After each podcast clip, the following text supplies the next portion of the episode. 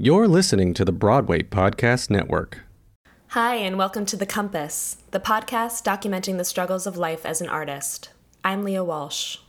Hi. So, I don't have a guest this week because of scheduling issues, but I'm going to read a poem by dancer and choreographer Bobbi Jene Smith, and also an article um, that a friend sent me called How Showrunners Can Cope with the Grief of a Canceled Show which was published in the Hollywood Reporter on May 12th and is actually hitting right on the head a lot of the things that we address in this podcast. So, if you'd like to hear that, please continue listening. If it doesn't sound up your alley today, check back next week for a new episode with a brand new guest. On a personal note, before we get started, I just realized that yesterday was the one year anniversary of me starting a full time day job which just kind of shocked me. I, I hadn't been thinking about it for a while. And then I realized, oh, it's been a year since I made that decision to kind of take a break from auditioning and um, be less flexible with my day job and make a commitment to um, give my family a little bit of stability this year when we hope to have a baby. And um, that has worked. it didn't seem like it was working in the middle, but now it's working. And um, the stability is there in that I'm going to get a paid maternity leave, which is hard to come by in this country. So that's all positive. It's all serving a very positive purpose, but it's still um, it touches on something that she addresses in this article. You know, it messes with my identity during a time where I'm already pregnant and about to become a mom and I'm, you know, thinking about my identity and how I see myself and how I present myself in a lot of different ways. But it's been a tough year um, to carve out time for my creativity and myself as an artist and to avoid feeling like people are judging me for this decision or making assumptions about my long term goals as an artist because of what I'm doing at the moment or the things that I'm not doing at the moment.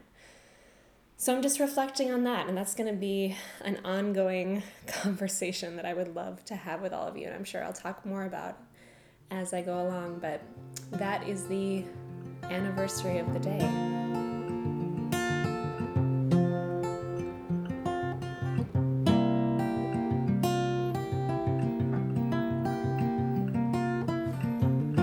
So, this is an article Corey Atkins, who's a director and a new acquaintance of mine, sent me.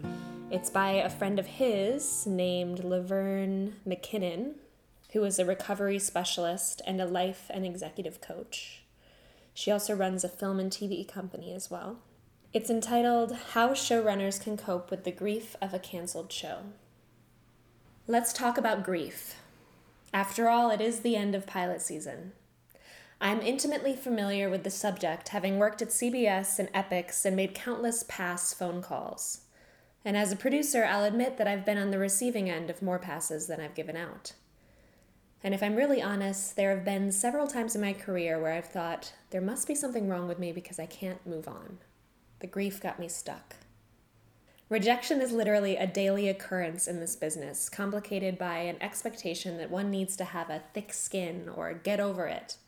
If you don't, then you don't belong in entertainment because you're not tough enough. The rejection stories are not just about pilots that don't get greenlit. There are firings, downsizings, missed auditions, pitches that no one buys, ideas that aren't optioned, writers replaced, actors recast, shows canceled, etc., and etc., and etc. What is still taboo in our industry, though, is talking about the grief that occurs in the professional realm. Grief is typically reserved for death. What we do is just entertainment, so why should we be sad? Acknowledging the loss and the grief that occurs in professional situations is a critical part of the human experience.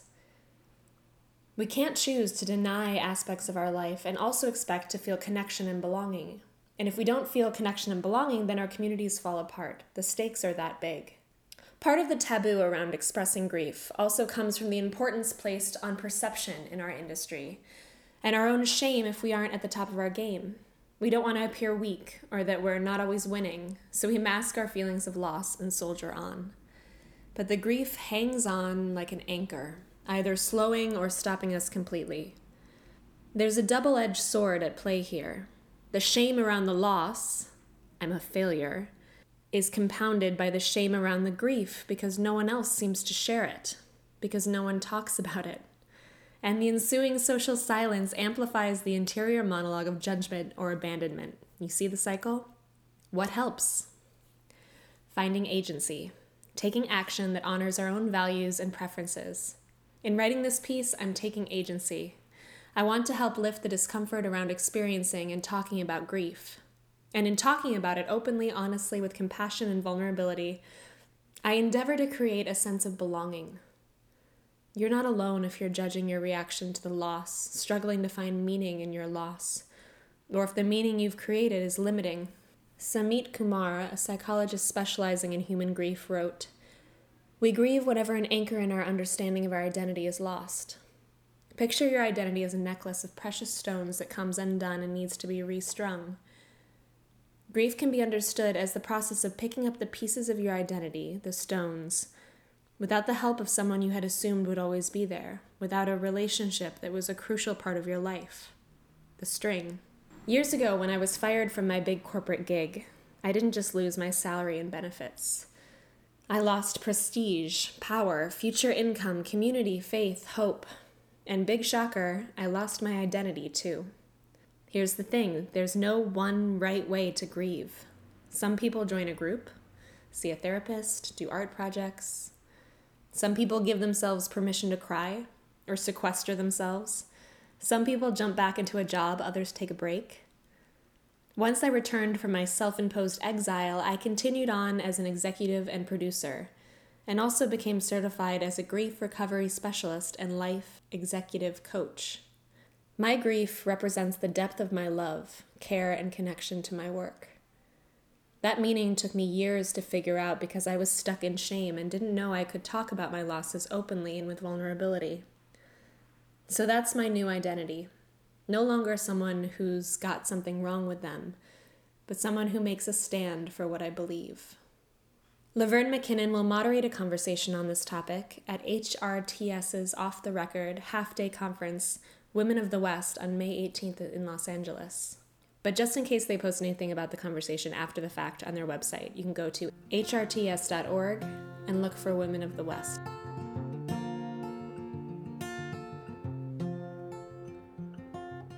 So, this is a poem I saw a while ago online, and it can be found on dancemagazine.com. It's by Bobbi Jene Smith, who's an incredible dancer and a Gaga movement practitioner and choreographer, as they credit her here on the um, the website. It's a poem she wrote called "I Dance to Feel Alive." I dance to remember. I dance to forget. I dance to contain. I dance for my mom and dad.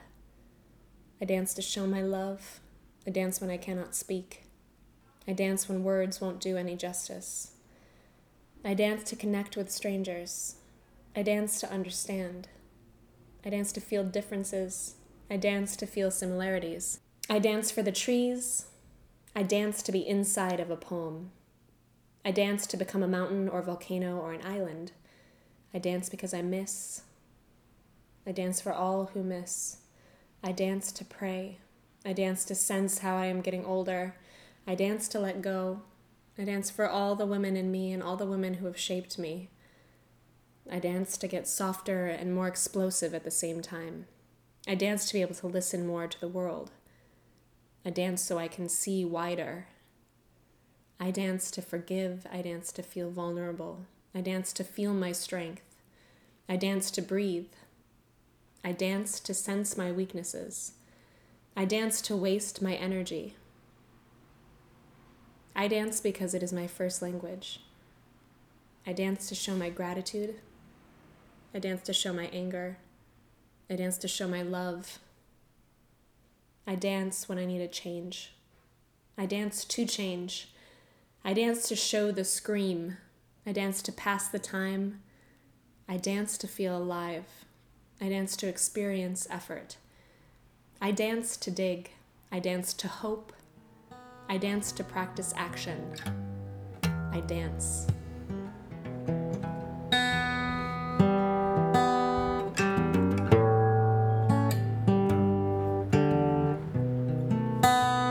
Thank you for listening to the Compass Podcast. If you find these conversations valuable to your life as an artist and would like to support the ongoing production of The Compass, please consider becoming a patron at patreon.com slash the compass podcast.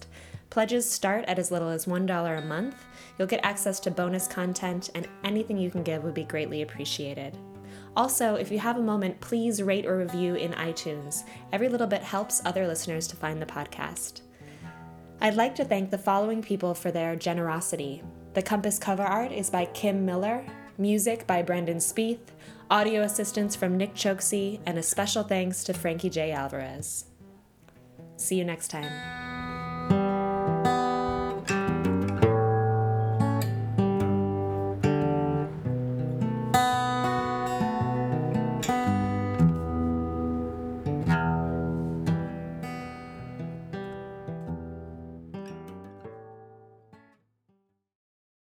Hey, it's Leslie Odom Jr. here on the Broadway Podcast Network to tell you about the Rise Theater Directory, a program of Maestra Music. Rise is a national online resource designed to connect and empower backstage and administrative and creative theater professionals from underrepresented backgrounds.